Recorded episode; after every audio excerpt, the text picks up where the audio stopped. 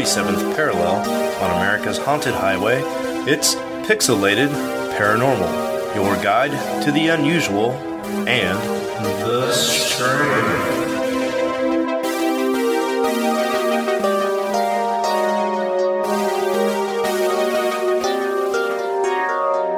What's up, everybody? Welcome back. You're looking at episode eighty-one, or rather, you're probably listening to episode eighty-one, unless you're watching us on YouTube. Uh, yeah, so impromptu episode. We were supposed to be doing a show with the three of us, Preston, Stephen, and I, and we were going to be covering a really great story that was submitted to us from a gentleman from the U K. But uh, unfortunately, Stephen called out um, ill, and so Preston and I are going to do a a little impromptu show we're going to call Getting to Know You. Getting to know you, getting to know all about me and Shawn. Yeah, we have a we had a really great show with a lot of uh, pretty cool content and and also some follow-up uh, information submitted to us from another listener. But I really, really want Stephen to be here for that. So Presto and I are going to do a lighter show tonight.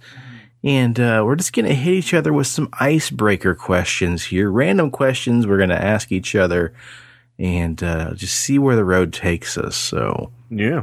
Yeah. So what's new with you, man? Anything going on? No, nothing much other than uh, uh, Jeffrey's uh, they're clearancing a bunch of stuff out because they're going through like remodel. Yeah. So she surprised me with a pop vinyl uh, keychain, a Mister Me six. Oh, cool. So excited about that. And then I got a pair of uh, dress socks that are blue and green. The top part is a cow being sucked up by U F O, and then the bottom part's just the cow in the field. So I got uh, some paranormal-themed socks to wear to work now. Oh, yeah. I wonder if those are the same ones I have, because I got a pair for Christmas, I think. Are they George brand? No, these were like Sock It Toomey brand, but it sounds really familiar. Hold on, baby. Let me shoot you a photo. Shoot me a funky photo. Hey, speaking of our significant others giving us really cool gifts, Shayla gave me the elusive Bigfoot Pop vinyl figure. What? Yeah. Did I send you a picture of that? No.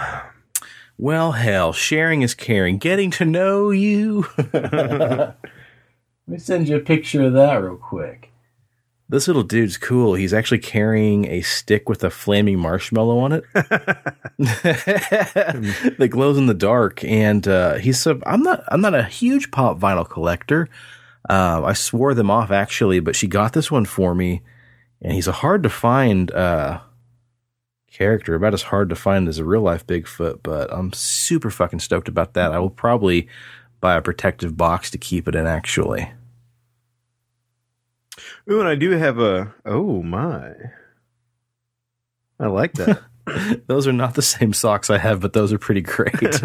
um, another gift that keeps on giving. So I, I got a guy at Lodge uh, whose uh, son, um, you know, took El Creticardo and. Uh, Uh-oh. Uh oh, went insane on, at the vape shop and uh, bought a whole bunch of shit. And so the guy was like, uh, "Hey, I know you vape," and uh, so he's like, "Here's a bag of goodies," because um, my kid moved out and I don't, you know, I don't want it anymore. So like, Merry Christmas, here you go.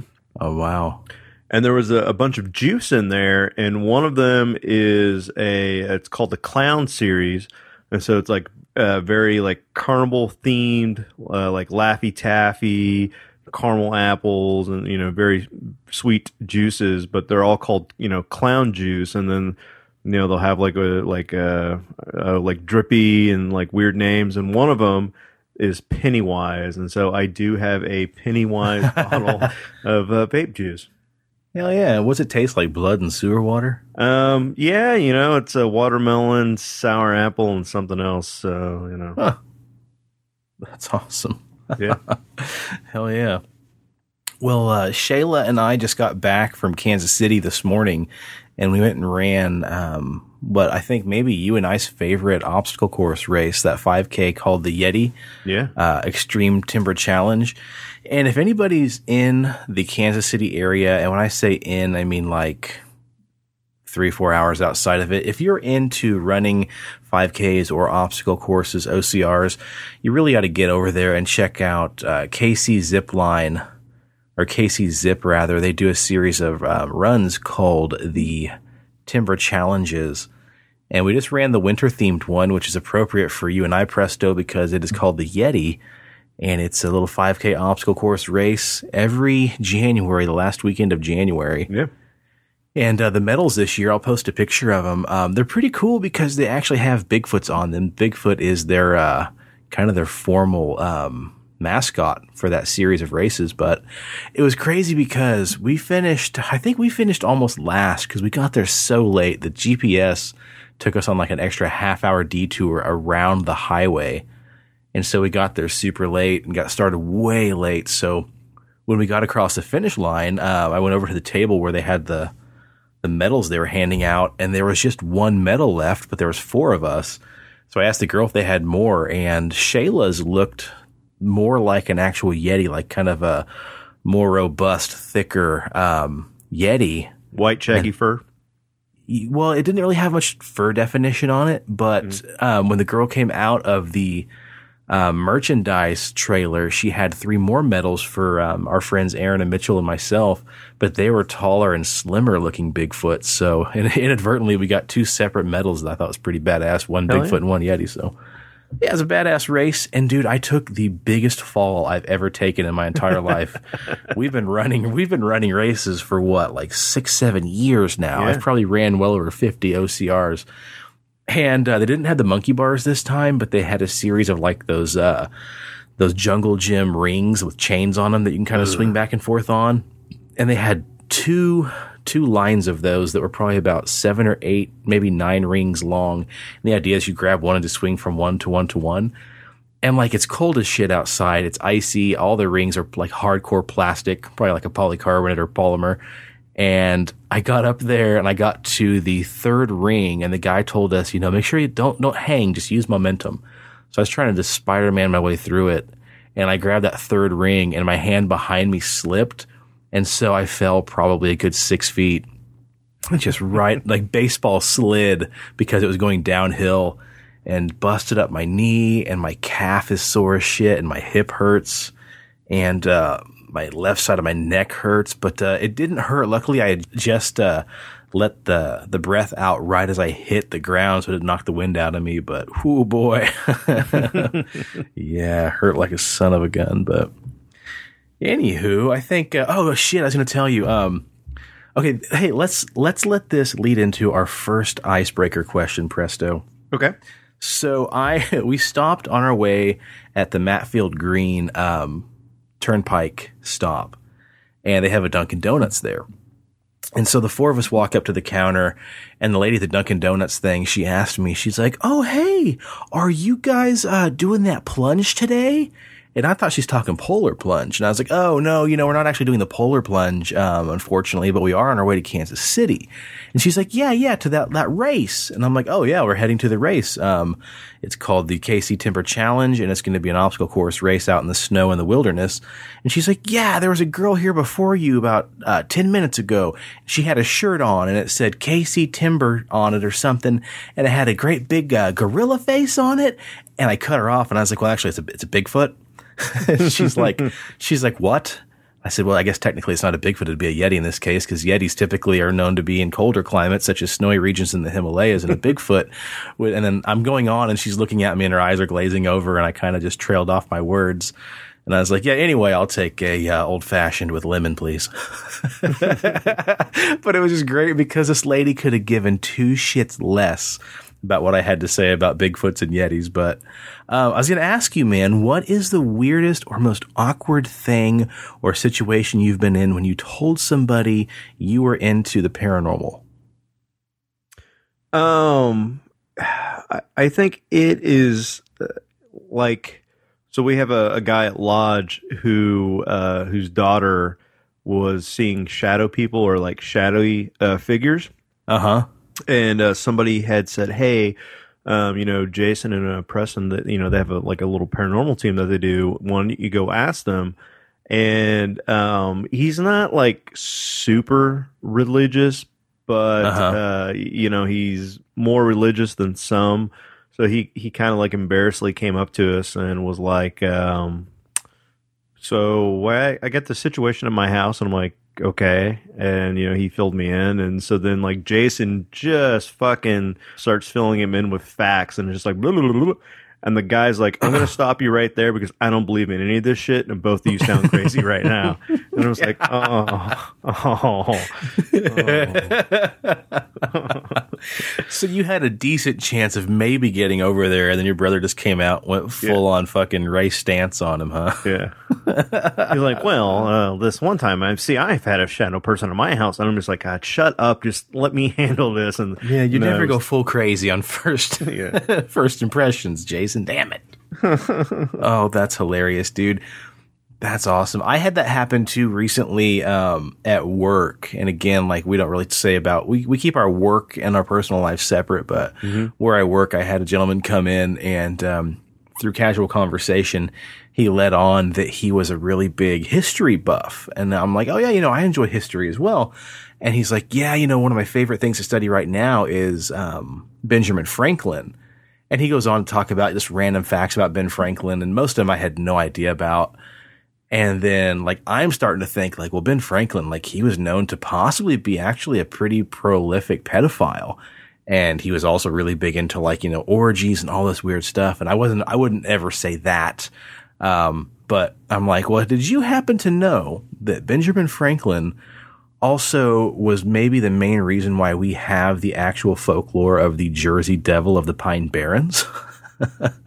And he looked at me, and you could tell he was kind of like perturbed, but he couldn't help but say, uh, go on. Mm-hmm. And it was like the two days after we recorded that episode about the Jersey Devil. So I kind of gave him just a long and a short of it, uh, the pamphlet wars and all that kind of stuff. And luckily, I'm like, this guy's going to think I'm a crazy nut job. And he's like, I am going home, and I'm going to get on the internet, and I'm going to fact check all of that and hopefully get a lot more details, because that sounds very intriguing.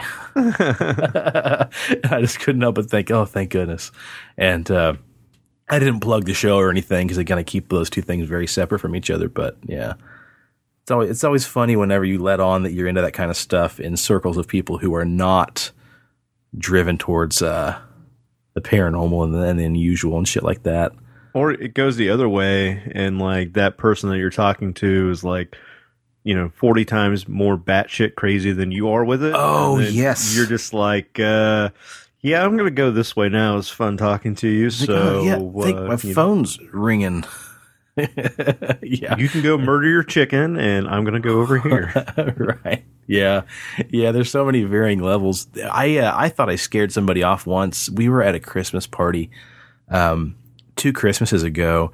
And it was one of those deals where it was, um, for my wife's like kind of like her work Christmas party. And I know most of her coworkers and stuff. And, uh, One of the one of the stylists that she works with, his name's Jonathan, and he's a buddy of uh, both of ours now, because I've got to know him pretty well. And um, his boyfriend at the time, Ryan, was standing there, and he and I were kind of Ryan and I were kind of on the outskirts, and everybody else is kind of like in the thick of it, talking about work stuff and everything. And he's just like, "Man, something, something, something, Christmas. You know, I wonder where. Uh, I wonder why Santa Claus wears that big red and white uh, robe."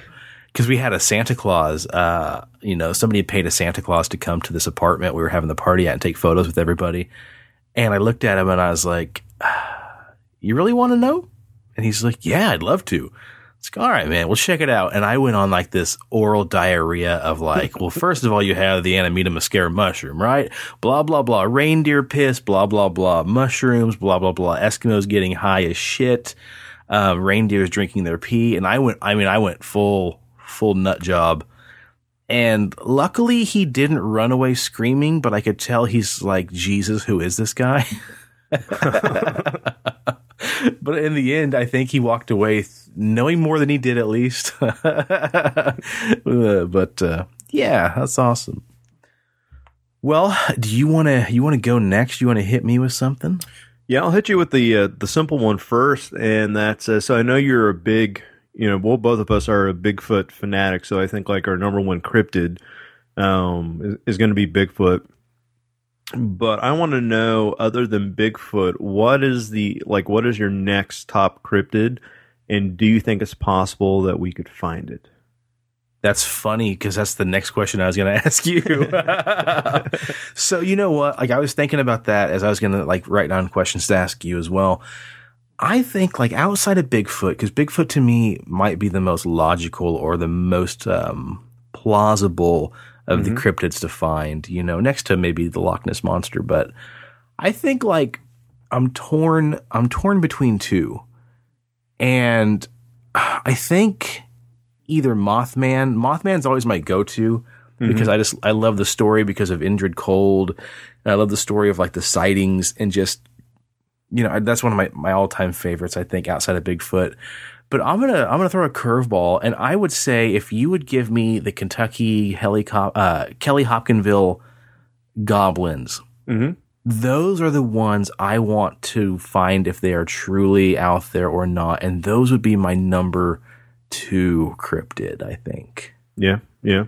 Because there's that documentary that we're going to get to in a couple weeks called Hellier, and it's a, it's a further like modern um, – expansion on that lore and that event, and possibly goes into more events just like it with those guys. And um, if you guys don't remember, the Kelly Hopkinsville goblins has to do with that Sutton family farm in um, that part of Kentucky where one night uh, several people at the house said they were uh, besieged by little short, like three foot tall, pointy eared uh, goblins that look like a combination between like Dobby the house elf and then your classic gray alien.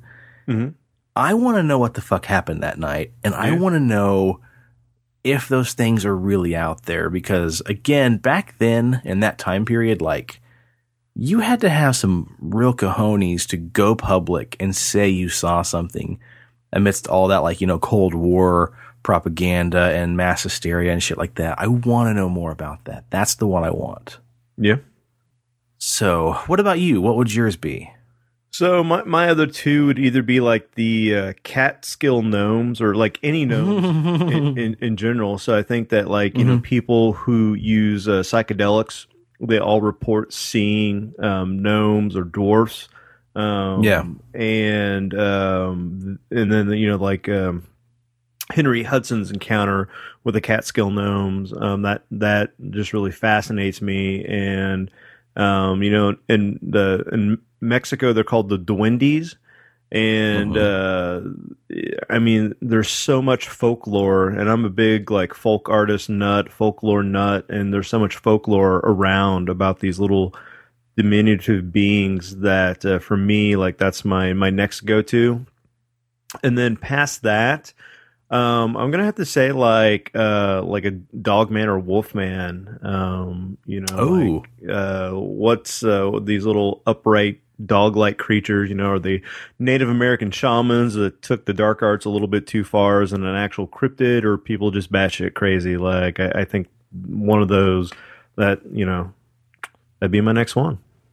Oh yeah. Now, would you would you say that the the Dogmen would be the same thing as a skinwalker, or do you classify those as two different things? Yeah, you know, I'm really leaning toward, um, I'm I'm really leaning toward that being like uh, skinwalkers. So yeah, okay. I don't really yeah. think it's a separate, like its own cryptid. Like I don't think there's an actual, um, you know, like weird dog thing on two legs walking around, like some weird like Bigfoot dog thing. I think mm-hmm. it's uh, has to do something more with like the dark arts that most people don't believe in too. So right, shamanism oh, yeah. gone wrong. You know, um, I really I wish that we can get to a point. I hope we can get to a point where we can start taking, you know, semi-regular paranormal road trips, because I would love to get you and myself in a car and, and you know, throw Stephen in there and. Uh, check out some of these big hot spots, because we were close when Stephen and I and Corey went down to Kentucky to see Rob for the Pixelated for a Purpose um, Game-a-thon. We were not too far away, a couple hours away, hour away from Kelly Hopkinsville and that whole thing. And I guess there's a museum there, and we were going to go there, but it was closed for the season or for remodeling or something. And I really want to get a series of like legitimate, I bought this shirt from this place, um, you know, cryptid t-shirt collection. And I was really hoping that the Kelly Hopkinsville uh, goblins were going to be my very first one. And uh, unfortunately, it didn't, didn't work out that way because we couldn't go. But I really hope that we get to a point where we can start doing that, because I'd love to just throw yeah. you guys in a car and go down to the Mothman Museum and all that kind of stuff. Yeah.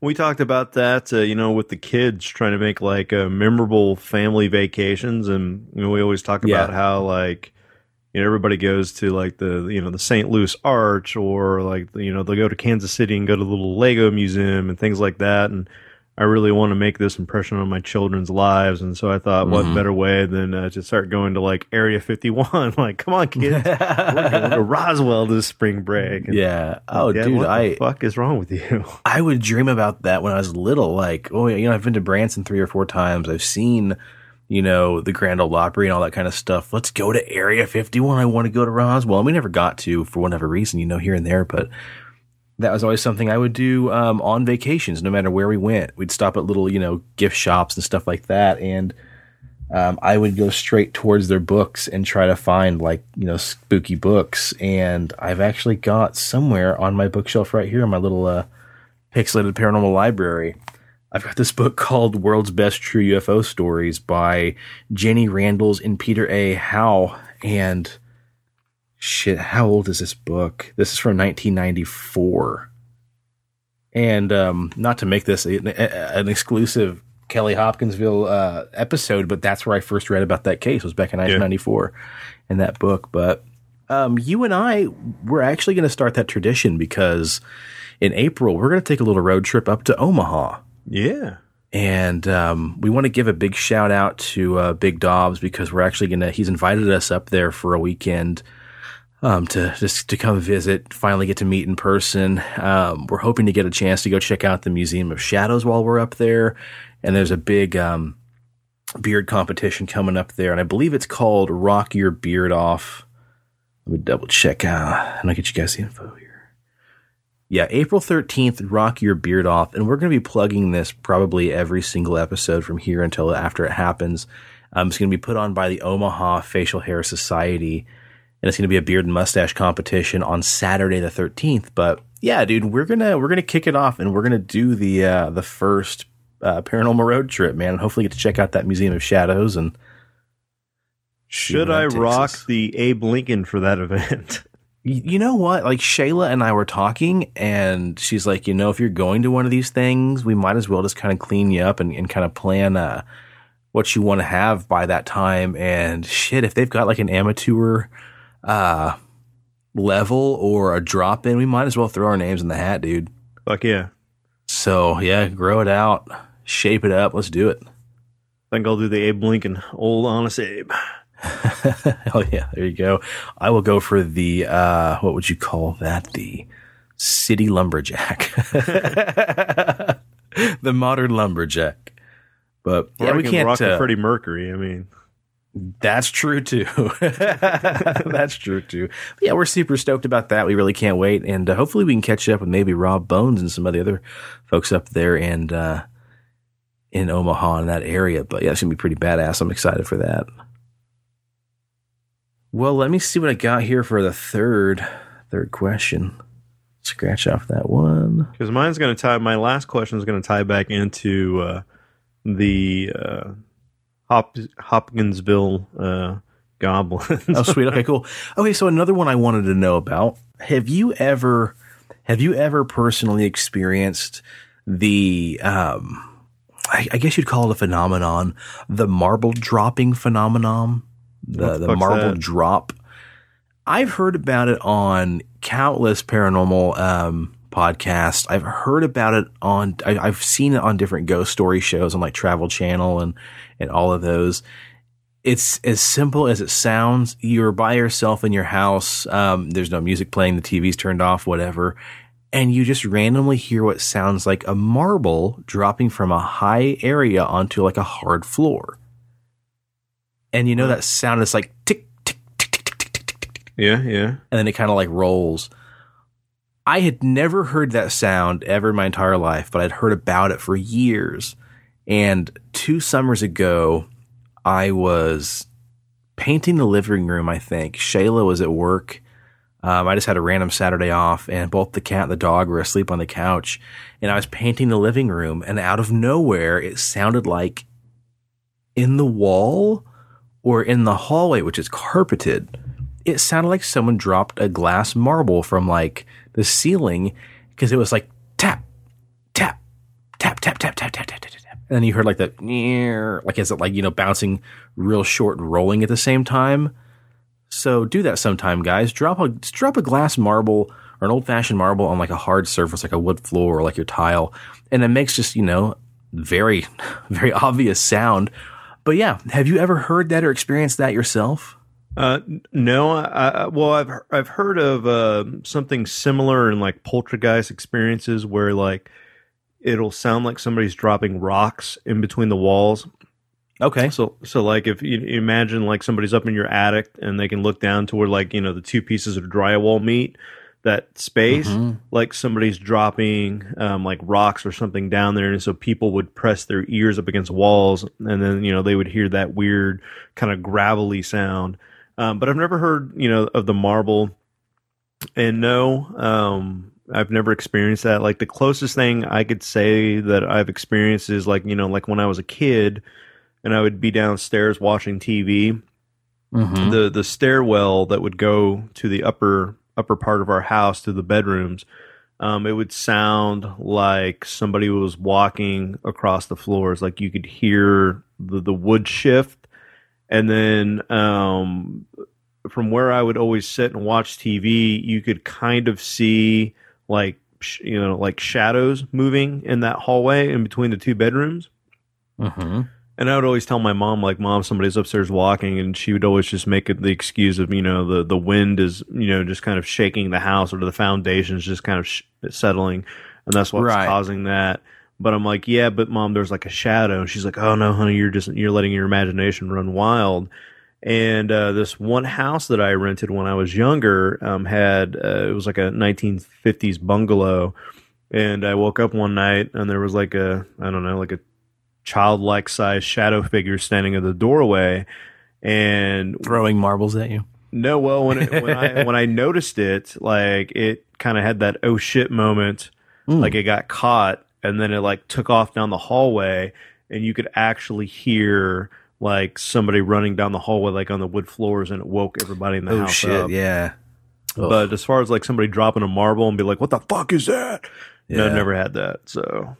Well, I found a little uh, description of this um, while you were talking here. I knew I had it somewhere. This article online says, have you ever had this? It's the middle of the night or in the middle of the day. Suddenly you hear marbles being dropped on your ceiling. The sound may annoy, frighten, or even make you bulge. Wait. Bulge? You know what? Uh, different strokes for different folks. Um, however, the sensitive ones, or if you're alone at home, you may think the neighbors above might not be teaching their kids how to play marbles that well at one in the morning. Almost all of us instead would feel fear. Are there marbles dropping? There's many speculations. Why are kids playing marbles in the middle of the night? When you go up and try to confront your neighbor, the next day you realize that either they're all elderly folks or that no children are there at all. Or you don't have neighbors. It's really human beings playing... Wait. Is it really human beings playing those marbles? Is my house haunted? Is the unit above mine haunted? Some speculate that... Some will speculate that the marbles are being placed between the floors for supernaturals to play with. And not just, oh, that's fucking stupid. You know what? This article might be a bust. Never mind, guys. There is not a good explanation. No, I was talking to someone before, and they mentioned that it actually could be something very, very simple. A lot of times when people were building houses and they were putting like a second floor, or they were putting like a ceiling on or something like that, they wanted to make sure that the ceiling was flat. So they would place marbles on the sheetrock, or they'd place marbles between two boards, perhaps, if they were like, you know, building a really reinforced joist or something like that, and they'd roll the marble. But depending where you were at in the development of the house, it might not be easy to get back up there and grab a marble. So in fact, there may very well be a lot of older houses that have just random marbles like up in the walls, and then randomly a uh, foundation shifts and the marble could just fall and then land on the flat uh, wood between your walls. Hmm. But other Lucky people science. say, right. But uh, other people say that no, like they've gone as far as to like tear out the wall they heard the sound coming from, never to find a marble at all. And a lot of people claim like, if you drop a marble between two pieces of sheetrock, you'd think you'd hear it drop and then like bounce up and hit the wall. And a lot of people claim that it's not the sound of something bouncing around between like the like a ping uh, a pinball, but it's more or less just the sound of it being dropped straight down and bouncing straight up and down, just tap tap tap tap tap. tap. Uh, hmm. Yep, interesting indeed. Well, let me ask you one more short one here real quick, and then we can get on with yours, and we'll probably get out of here uh, right after that. But um, outside of paranormal, paranormal or non-paranormal, what is the single scariest thing you've ever experienced? Doesn't have to be a ghost. Doesn't have to be a shadow person. Um, you don't have to answer even if it's embarrassing or whatever. Don't even answer. But if you want, what is the scariest thing you've ever experienced? Sheer fear. Um, you know, I don't know how old I was. Mm-hmm. I'm going to go with like, I don't know, like twelve, eleven, mm-hmm. thirteen, somewhere around there. And uh, the uh, Dillons at Augusta, when you could st- still, you know, rent videotapes, um, they had like their dollar night. And so dad let me rent all these horror movies. It was and, Wednesday nights, weren't they? Yeah. And uh, I, I got this one that uh, took place in like outer space and, um, totally not kid appropriate, but I'm like, uh-huh. fuck it, I'm gonna watch it anyways. Fuck yeah. Dad didn't care, and um, I just remember like, oh my god, like this is like totally freaking me out, and uh, so I'm just gonna shut this off and tell Dad that I'm tired. I'm just going to bed, yeah. And um, so I'm, I go upstairs. I'm like laying in my bed trying to fall asleep, and um, I kept feeling something like tugging at my blankets. And so I would just like kind of roll over, and then like the other side of the blanket would kind of tug. And so finally I'm just like laying on my back, and I have like the sheets pulled up over my head. Uh-huh. And I finally start to fall asleep. Like I'm getting really drowsy, but like there's this really heavy vibrating noise, and like I can hear like this just buzzing. And when I open my eyes, my face is like literally two inches away from the ceiling fan as the ceiling fan's like spinning around. And then huh. when I was like, oh my God, it's like somebody had slammed me back down into the bed, and like you hear like the springs, and my body's just kind of bouncing for a second. And I like just turned white, bolted up, and went back downstairs. And my dad's like, what's wrong? I'm like, I just can't sleep right now. Holy shit, man. That's insane. I don't know yeah. if you ever told me that or not. Yeah. You, so do you think you you think you really levitated out of the bed like Ghostbusters style, or do you think it was astral projection? I'm going to go with like astral projection, because, you know, when I was a kid, I thought, you know, there's probably like a giant fucking demon in the bedroom, and it was like trying to like, choke me and like slam me into the bed. But yeah. you start actually like doing research on a- ast- astral projection and like uh, out of body experiences, um, that. that vibration sensation or that heavy buzzing noise is very indicative of being out of your body. And then, you know, once you kind of scare yourself awake, mm-hmm. and that feeling of being slammed back down was more likely me just going back into my body. And that's why my, like my body felt like it thudded against the bed, because I astrally projected back into it. Wow. Yeah, it could have been. Yeah. And that, that all ties into the whole like uh, sleep paralysis and everything else. So yeah. Yeah. Interesting. what's what's yours, Boo? What's your scariest? You know, up? mine. Unfortunately, mine's a little more just uh, terrestrial than that. Um, we've we've talked about like haunted houses, and like my apartment had some weird shit going on, and everything else we've shared. You know, personal stories. The the scariest thing that's ever happened to me that truly like had me fear for my entire life, and my life flashed before my eyes. Shayla and I live about two blocks away from a shopping mall here in Wichita. Um, and we decide, like, we go walking late at night. We go on a lot of walks in the summer, in the spring, in the fall. And it was like July, July first or July second. And we decided one night at like nine o'clock, we're going to walk to Dick's Sporting Goods because it stayed open until ten because we were both wanting to get some new shoes. And we're like, oh, you know, what the hell? It's like a Sunday night or a Monday night or whatever. Let's just walk over there real quick. And there was supposed to be rain in the forecast, but the actual um, radar looked pretty clear. And so we walked from our house to Dick's, and it's like maybe like a ten minute walk. And we go in and we start looking around. And then as we are getting ready to leave, it's probably about nine thirty. Um, you just hear this terrible storm raging outside.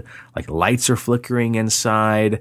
And anytime somebody comes in the front door of Dick's, like a straight line wind blows through the door. It's knocking over like dummies that have, you know, like, like fashion dummies, mannequins, some might call them. Stuff is randomly blowing off of, uh, the racks and shit like that. And we're getting nervous. And the storm is so bad outside for about five minutes, they will not let anybody leave the store. And I mean, you could if you wanted to, but they were standing there like, trying to convince people like, please stay inside.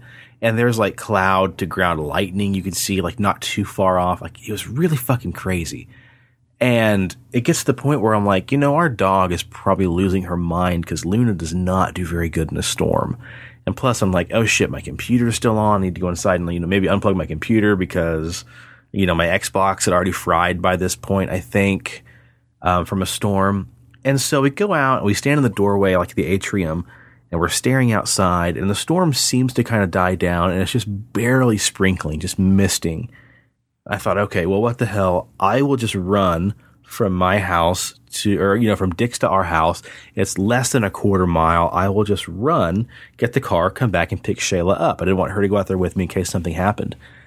And as soon as I step out from under the awning into the parking lot, it's just boom, downpour. Lightning, thunder, and everything else. So like I get like three steps, I turn around, run back under the awning, and the rain lets up. And I'm like, well, okay, sorry, that was just, you know, just a one-time thing. Get about ten feet away, starts pouring down rain. I run back. It's like a cartoon. It's like Donald Duck and this fucking like rain cloud above his head. So finally I said, screw it. I, it's not that far. I'm just going to run. So I take off running as fast, like a dead sprint. And I don't know if lightning struck near me or if it was just low, like cloud to cloud lightning, but there was this clap of lightning and thunder that was so loud, like deafening. Like when it hit, I got the Oz effect and couldn't hear anything. Everything was quiet. My ears were ringing, and it lit up the entire parking lot like it was brighter than the sunniest day outside. And in that very moment, I felt this. The only way to describe it is like lizard brain, primitive fear. I just felt this weird, like hot molten lava, like just go straight into my bowels. And it was just sudden, like all I could think of is I got to get somewhere safe. But like the thought wasn't even a collective thought. It was more or less just like fear, like danger, danger. And so I just ran as fucking hard and as fast as I could to my house, and I made it. But in that one solitary second, I think I felt like this primitive caveman lizard fear. And I, you know, I luckily I didn't shit my pants, but uh, I think I might have been pretty close.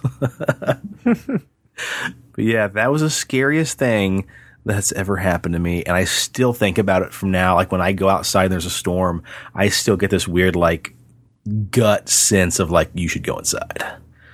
We actually, uh, uh, when I was a kid, uh, we had uh, a bunch of trees in the backyard. Like our backyard was full of these like giant trees. Uh-huh.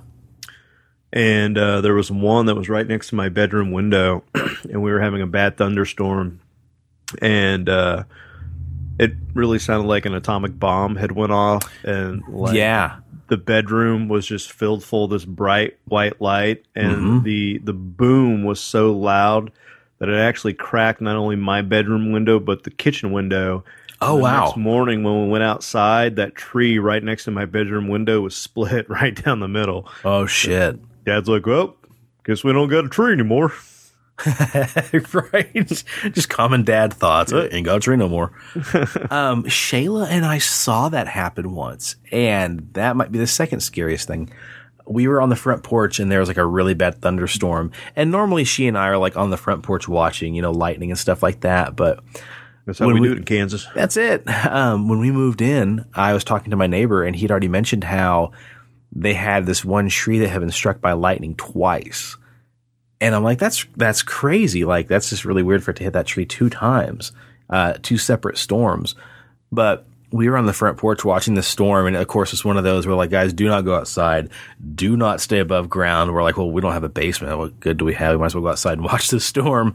And we're standing there and the thunder gets real loud and we see a couple of really low lightning bolts, you know, in the field across the street. We're like, we should probably go inside.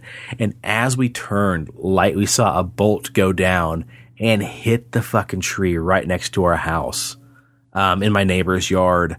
And you just see a flash and like sparks shot everywhere.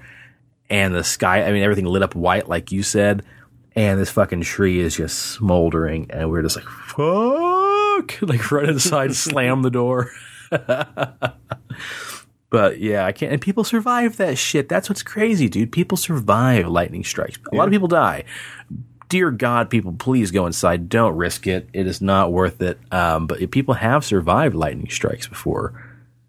Hell, there's stories of a guy that was struck by lightning like four times in his life and survived every single time. Right, yeah. I've heard that supposedly the uh, the old urban legend is once you get hit once, you have a higher chance of getting hit a second time. Um, there was well, also that bad. urban, le- yeah, there's that urban legend too. When I went to school, uh, like in middle school, that there was a couple having sex in a park and they got struck by lightning and it killed both of them. And the condom, um, got fused and it fused the two together actually. Mm. Yeah. Gross. So, well, let's lighten that mood, Preston. Hit me with your last question, buddy. So I just got done watching, um, the Hellier documentary. Oh shit. You finished it. I finished it. Okay, and we just finished episode two, and I've been I've been listening to a bunch of like uh, mysterious um, universe episodes that kind of tie into that that subject matter, uh-huh. and then just kind of randomly um, come across like articles online, and so one thing is you know like when we go ghost hunting, um, you know I use a spirit box. Uh-huh. And um, that's kind of one of those things that a lot of people don't take that serious because you get so many random like words that you're, you know, people say that your brain just associates what you want to hear. Like you're just trying to make sense out of the, the you know, the garble. And then you're uh-huh. just like, oh, it said Sally. So Sally must be in the house and mm-hmm. blah, blah, blah. And um, so in one of the later episodes, they actually do use a, a ghost box, and I, I, you know, I won't go into any more detail on that, so I won't ruin okay, that for cool. you.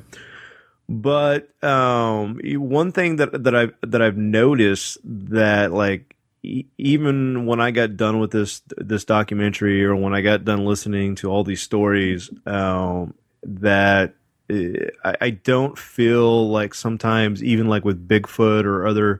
Like that phenomenon's directly tied to that creature. Like it's not necessarily associated with that creature. Uh-huh. And so I wanted to ask you what your thoughts on the trickster phenomenon is, and like how much of that do you think is tied to just the trickster phenomenon? Okay. So go into a little more detail for anybody who doesn't know, kind of explain what a trickster is a little bit.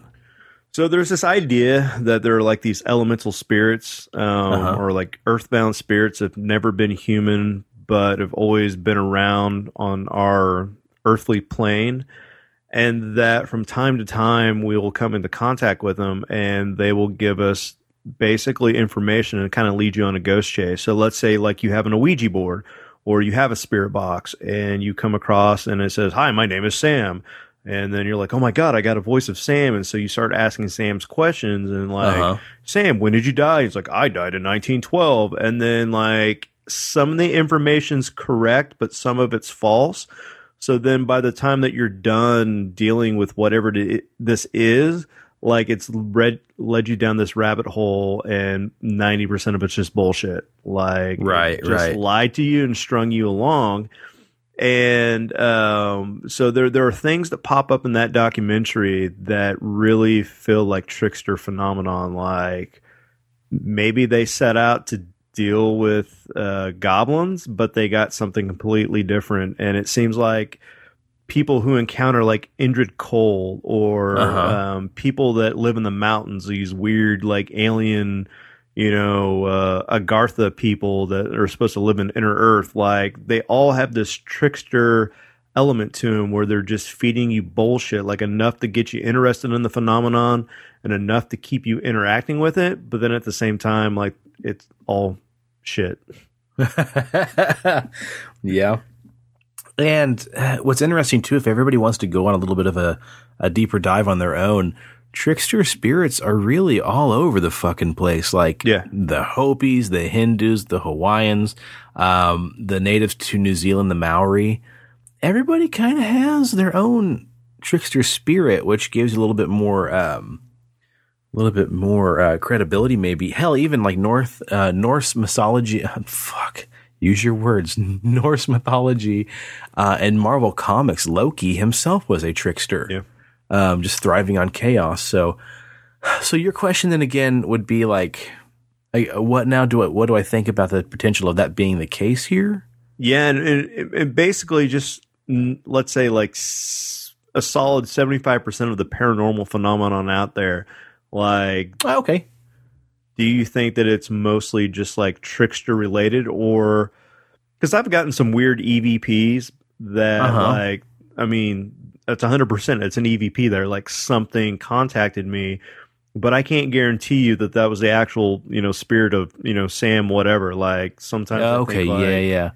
It's just some random like trickster phenomenon. Like, well, maybe this douchebag will come back next week and right. I can fuck with it some more. You know, that's, that's a good question because, well, let me answer it first. I th- I think a, a fair bit of what we experience, quote, parano- uh, paranormal, could very well be that. Um, because if I look back at like when I lived in that apartment in El Dorado and the couple below us was using that Ouija board and the weird shit in our apartment really didn't start happening fully until after they were using that Ouija board. That, that trickster spirit, I think... It's it's hard to describe it. If if you've ever watched that Death Note anime or the Death Note movie, the beginning of Death Note, the anime, starts off with like this um, parallel universe or alternate dimension where there's just a ton of like demons just like rolling around this wasteland. And they're waiting essentially to be summoned to Earth. And so the one gets summoned to Earth who is like the main demon for that. And it made me think about like, maybe there is a realm, you know, an alternate realm or alternate dimension where these things live and they just thrive on chaos and they're bored. They've got nothing to do. And so when you use a Ouija board, let's just say, or maybe a pentagram or you, or you Bloody Mary into a, a mirror there, I think there could be a decent chance that a lot of that kind of stuff could be this, this trickster spirit, this elemental. And they, they show themselves in the form that you want to see. And once you unleash them, kind of like Slimer, when, you know, Slimer escapes, maybe that's what they do. They just look in you and see the thing that you want to see. And they disguise themselves as that to lead you down a rabbit hole, just to let you, you know, let you down in the very end. Because in that apartment, like Jess, the girl that lived below us, she was always like, oh my God, the weirdest shit's going on. You know, the, the, the Ouija board moved on its own. The planchette moved. Your lights are flickering, all that kind of shit. So let's just say that that was the, that was the bridge between the two realms. And that thing was then able to manifest itself.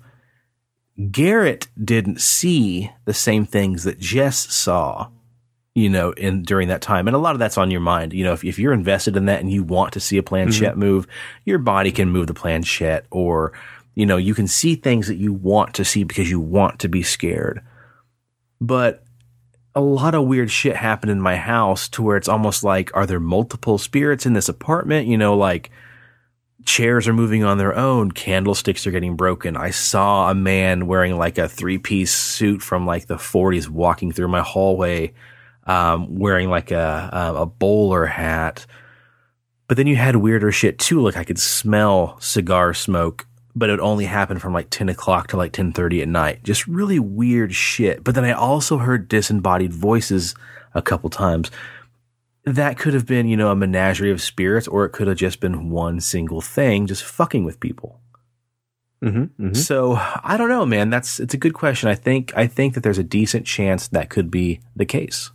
Yeah, because if you want to go farther into it, think about um, tulpas and and thought forms and shit like that. If you think about something hard enough and you really, really will that into existence, you know, they always say where there's a will, there's a way. Um, or you talk about synchronicities and shit like that. A lot of people say that the harder you look into something and this and this weird uh, paranormal shit, then it starts looking back at you. And maybe there's a case of us wanting to see a ghost so bad that then feeds these trickster elements and lets them know what you want, and it gives them a purpose, perhaps. Yeah. You know, and it gives them a chance to just fucking move that uh, that candlestick or or slam that cupboard door shut or whatever. So, I don't know. It's a, it's a deep thing. We should get into trickster spirits a little bit more. Yeah. I was thinking, like, you know, another really good example that's like Sally House here in Atchison and here in Kansas. Yeah. That's the one that um, Leslie and John have been to a couple of times and told us yeah. about. Yeah. And, uh, you, you know, the thing with that is, you know, they saw this, the spirit of this little girl, Sally, who interacted with them and, like, would do weird things, like, you know, rearrange the teddy bears in a circle in the middle of the room. Uh-huh, and uh-huh. things like that. But then at the end of the day, there's no historical figure to back up Sally being there. Mm-hmm. Like, yes, there was a girl that at some point may have died in the house, but, you know, her name wasn't Sally. Like, there was a little girl in the town named Sally that died, but, like, you know, like on, on the other side of town. So, like, nothing to tie to that house. But, you know, the wife had always Uh, had said later on down the road, like, she'd always wanted to see a ghost. She always had, like, this fascination with the paranormal. And so, you know, the husband got the brunt into the force, like, ended up being like a harpy that, like, scratched his back. So while the husband got one side of it, who fed into his fear, it seemed like the wife got the other side where it fed into her desire to have this ghost friend or this, you know, this interaction with this ghostly apparition. Oh. Oh, yeah, that's kind of like the uh, oh, what's it called on Harry Potter? It's that uh, that one creature that manifests as what scares you specifically. And people are probably screaming in their car uh, stereos and their iPhones right now. It's called a blah blah blah. A Bogart? Is that what it's called? A Bogart? Yeah, something like that. But yeah, yeah, it only it only appears as the thing that scares you specifically. Yeah. Huh. And something else cool about that whole trickster spirit thing is they're also known for playing actual pranks on people, like hiding shit that, you know, like people who've had wedding rings that have disappeared off their nightstand and ended up in the lampshade or in the actual, like, uh, ceiling fan um, globe that goes around a light bulb, that kind of shit. So that might be something cool to dive into a little deeper sometime and talk yeah. about more cases like that, but... Yeah, I think that's that's very that's a very real possibility, man. Hell, maybe maybe there's nothing in this universe paranormal except for one elemental spirit that just manifests itself as whatever you want it to be. Yeah. But, you know, you you said something earlier about Sally House and, and people saying, like, there's no explanation for a, a Sally ghost. And it always makes me think places like that. That's an attraction that wants to bring you in because of your morbid fascination with ghosts or, mm-hmm. you know, the afterlife or whatever. I wonder if, what am I trying to say here? If we are, well, no, hang on. Shit, where did it go? I had a really great thought there for a second. Oh, never mind. It's gone now. Hang on. When you find that thought, I have one more thing to add. Yeah. I don't know where it went, so. Cool. All right. Well, go ahead. So you, you talk about how, like, uh, you know, Native Americans, the Norse people, like, everybody has, like, this this folklore of a trickster spirit. And so uh-huh. Native American folklore, it's the fox. So the, the fox is considered the trickster, you know, yeah. element to it. So they always associate... Uh, the trickster with the fox or the coyote if you're Southwest or whatever. Yeah, but yeah. You had a reoccurring dream one time of a fox. Oh, wait, what? yeah. Oh, wow. I didn't even think about that. Yeah, yeah, yeah, you're right. I, I used to have that recurring dream of a, a fox that was trying to teach me how to fly. Yeah. Holy shit, interesting. Huh. Well, and there was some old story years and years and years ago that I read in grade school or middle school, and there was a trickster by the name of Reinhardt or Reinhardt, and he was a uh, or Reinhardt, something like that. He was a fox too. Now that I think about it, uh, and I, I don't remember what he looks like. I want to say it was like Don Quixote with like a, but he was a fox, so he had kind of like that uh, conquistador style uh, garb on, but. I remember what I was going to say. Um, I, on a kind of a related sidebar, places like Sally House, I like when investigations for haunted places do not give you a pretense of what has happened in the past. Mm-hmm. You know, because you go to places potentially like, I'm not, I'm not going to call Sally House out. I'm just going to use them as an example. If you use a place like that, or I mean, sorry, if you go to a place like that, and they tell you, we've seen the ghost of a little girl in this room, or you can hear a baby crying in this room. You're filling that person's head with that notion, and I wonder how much of that, A, could play into a trickster of like, okay, well, it's time for me to bang the chains around and cry like a baby, mm-hmm. and how much of that pollutes the individual's um, perception and then dilutes other things that happen to that individual. Because a lot of times, you know, these these really good ghost adventure type deals are the ones where somebody goes in and they don't have any idea of what's happened. And then you get similar stories. You get three or four people who go in there at different times and they all see the Civil War soldier, you know, taking a dump in the bathroom or, you know, the little girl making a glass of water or some shit. But that's what, what always bums me out about places like that is, yeah, room four oh five is notorious for having a little girl tug on your sheets and, you know, play with your luggage because that, that's what you're looking for. So meanwhile, like the actual spirits over here, like smashing the picture frames on the wall and you're waiting for this little girl to steal your wedding ring and that kind of shit. Yeah, yeah. Well, Bud, you got anything else to add or is that a pretty good place to call it? I mean, I think that's a pretty good place to call it. We made something out of nothing. Yeah, shit, yeah. That's like, this is almost a solid hour. Well, yeah. Um, guys, we have a really fun show coming up. I think what we're going to try to do, we've got two really good shows I'm looking forward to coming up. I don't know which order you're going to get them in. One of them will be Stephen joining us again, and we're going to be talking about a really cool case that was submitted to us from um, a gentleman by the name of Andrew and the events that happened to him and his family. Um, over over in the U K in this house that they lived in that had some really interesting activity happening. And then we've also got, I'm not going to spoil much about it. I'm just going to say we are going to do a very special episode about Hellier. So if you guys want to watch that documentary, you can. It's a fantastic documentary. You can watch it on Hellier. That's H E L L I E R dot T V. You can watch all five parts for free on there if you want. And it is from, let me see if I can find it here. Hang on, I've got the information. Where's our photos at? It is from a gentleman by the name of Carl Pfeiffer. He's a filmmaker, photographer, and uh, overall connoisseur of the strange and unusual. And he also teams up with Planet Weird. And it's just a really fun show. I've watched uh, the first two episodes. And Presto, you said you finished it. Um, I yep. think Stephen, I hope, is getting into that as well. But um, we'll be covering that that documentary series. And, of course, again, we'll kind of reiterate the old Kelly Hopkinsville uh, siege or invasion as well. But two really fun shows coming up. I'm, I'm imagining you will probably get to hear the Hellier show first. And then the follow-up after that will be the, uh, the Curious Case from Andrew. But, uh, yeah, we'll see what happens. But, yeah, I got some good stuff coming. Thank you guys for joining us on this episode. We wanted to at least put something together, and uh, that was fun. Those are some good questions. Uh, yeah. Glad we got to share those. So, well, what do you want to plug, buddy?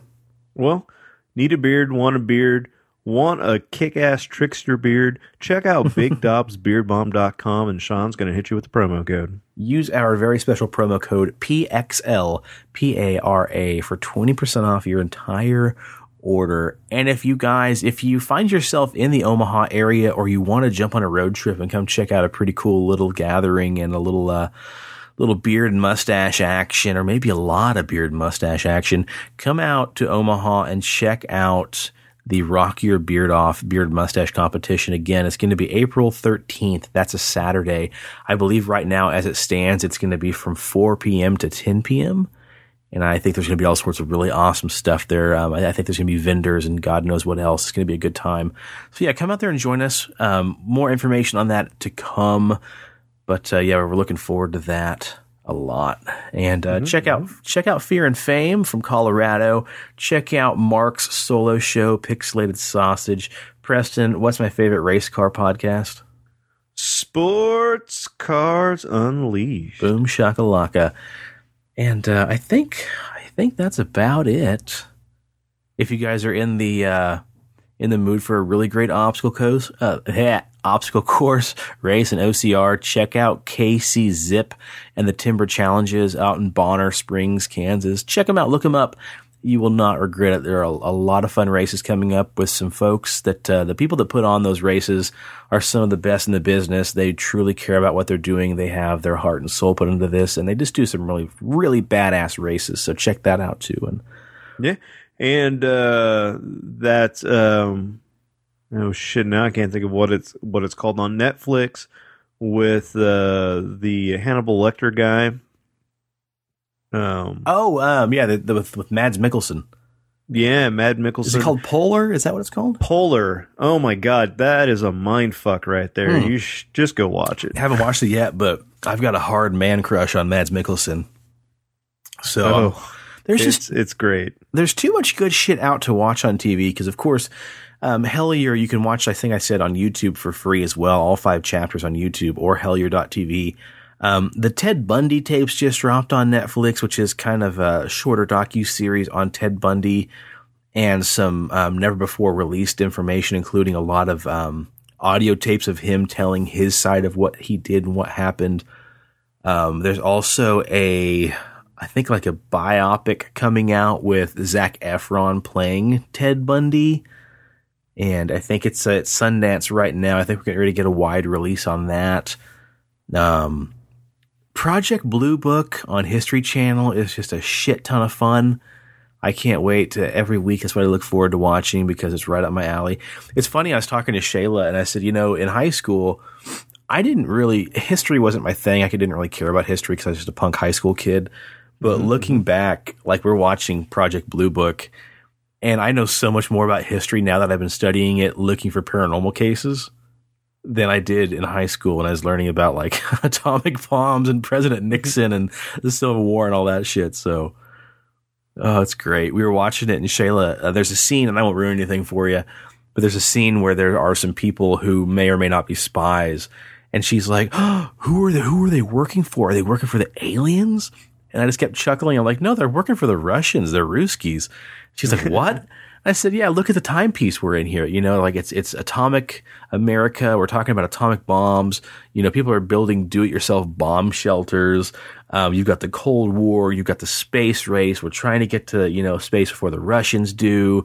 And you've got the Russians over here. And on top of all this, you have, you know, one of the highest influxes of U F O um, reports all across the U S. You have the Lubbock Lights, the Flatwoods Monster, all these classic cases going on. And I'm I'm just spouting off like history facts. I'm like, oh shit, I've learned a lot just by mm-hmm. researching all these paranormal cases. But yeah, it's definitely a fun show. And um, if you guys haven't seen it yet, watch Unbreakable, watch Split, and then go out and check out Glass because Glass, pretty fun little ride. Yeah. Sit down and do yourself a favor and watch season two of Punisher. Yeah, I'm halfway through that too. You finish it? Uh, I did. Okay, very nice. Yeah. We're watching too much shit at once, dude. I, I rounded it off. I, I like to watch one thing and just finish that thing and then move on to another. I'm a completionist. And yeah, Shayla yeah. likes to have variety. So we're currently watching um, Project Blue Book. We're doing a little pimple popper every now and then. Um, a little bit of Botched, getting our trash T V in there. We're watching. She's just about done with The Office. We're on Punisher season two. We're watching Hellier. We just started the Bundy tapes. And there's got to be something else in there somewhere. We're watching like eight different shows at once, and it is just driving me absolutely fucking bonkers. I hear you. Okay. Oh, shit. Well, we're about that hour mark, so we better jump off here. Uh, thank you so much for joining us, guys. Hopefully you found this entertaining, and next time um, you better join us because we've got some good stuff coming up. Hell yeah. Peace. Awesome. Thanks so much, guys. And thanks again for all the love on Instagram. Getting closer to that one hundred follower mark. So let's just push that baby over that limit, and then we'll have another goal after that. So thank you guys so much. Oh, shit. Last thing. We got some uh, we got some merch coming down the pipeline. Hopefully uh, in the spring, we'll start having a little merch for sale, too. So uh, yeah. Get ready for T-shirts and other fun stuff. So, all right. With that, guys, thank you so much. We will catch you all next time. The cast that Pixelated Paranormal would like to thank you for listening to this week's episode. Pixelated Paranormal is here to tell you tales of the fantastical, the strange, the unknown. Tales that will move you a little further down the paranormal highway. If you'd like to share your own listener story, we would love to hear it. Email us at pixelatedparanormal at gmail dot com. Again, that's pixelatedparanormal at gmail dot com. We'd really love to hear from you. Again, thanks for listening to this week's episode of Pixelated Paranormal, your guide to the unusual and the strange.